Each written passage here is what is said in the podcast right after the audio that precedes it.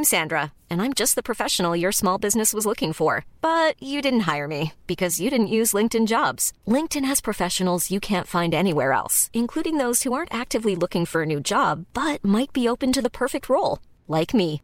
In a given month, over 70% of LinkedIn users don't visit other leading job sites. So if you're not looking on LinkedIn, you'll miss out on great candidates like Sandra. Start hiring professionals like a professional. Post your free job on linkedin.com/spoken today.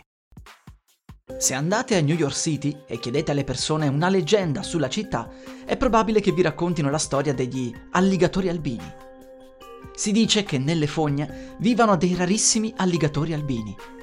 Ovviamente è già una leggenda stessa il fatto che vi siano dei normali alligatori, ma in questo caso si parla di una mutazione dovuta all'assenza di luce. Questi alligatori avrebbero addirittura anche gli occhi rossi.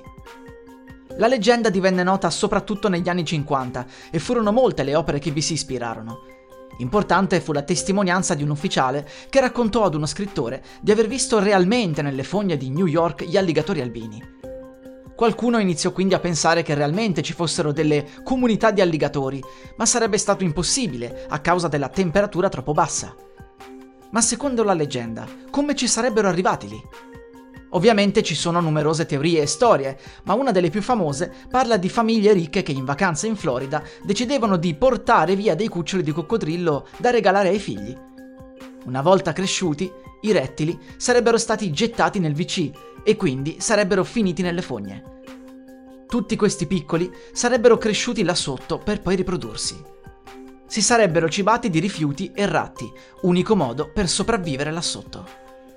Nel 1935 i giornali parlarono dell'esperienza di un gruppo di ragazzi. Stavano spalando la neve quando videro dal tombino un grosso alligatore. Lo uccisero con le pale, in seguito girò pure una foto dell'animale.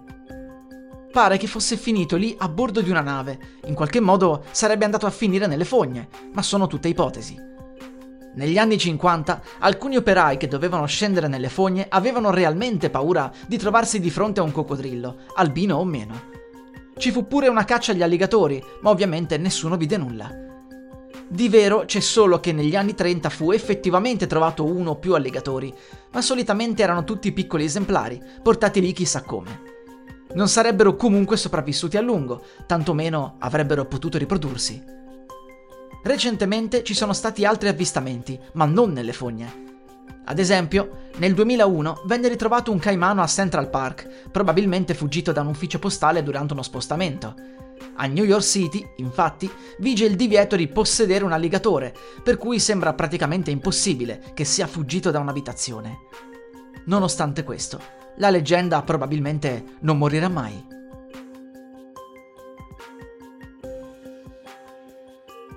La musica utilizzata è Half Mystery di Kevin MacLeod, musica in Creative Commons 4.0 by Attribution dal sito incompetech.com.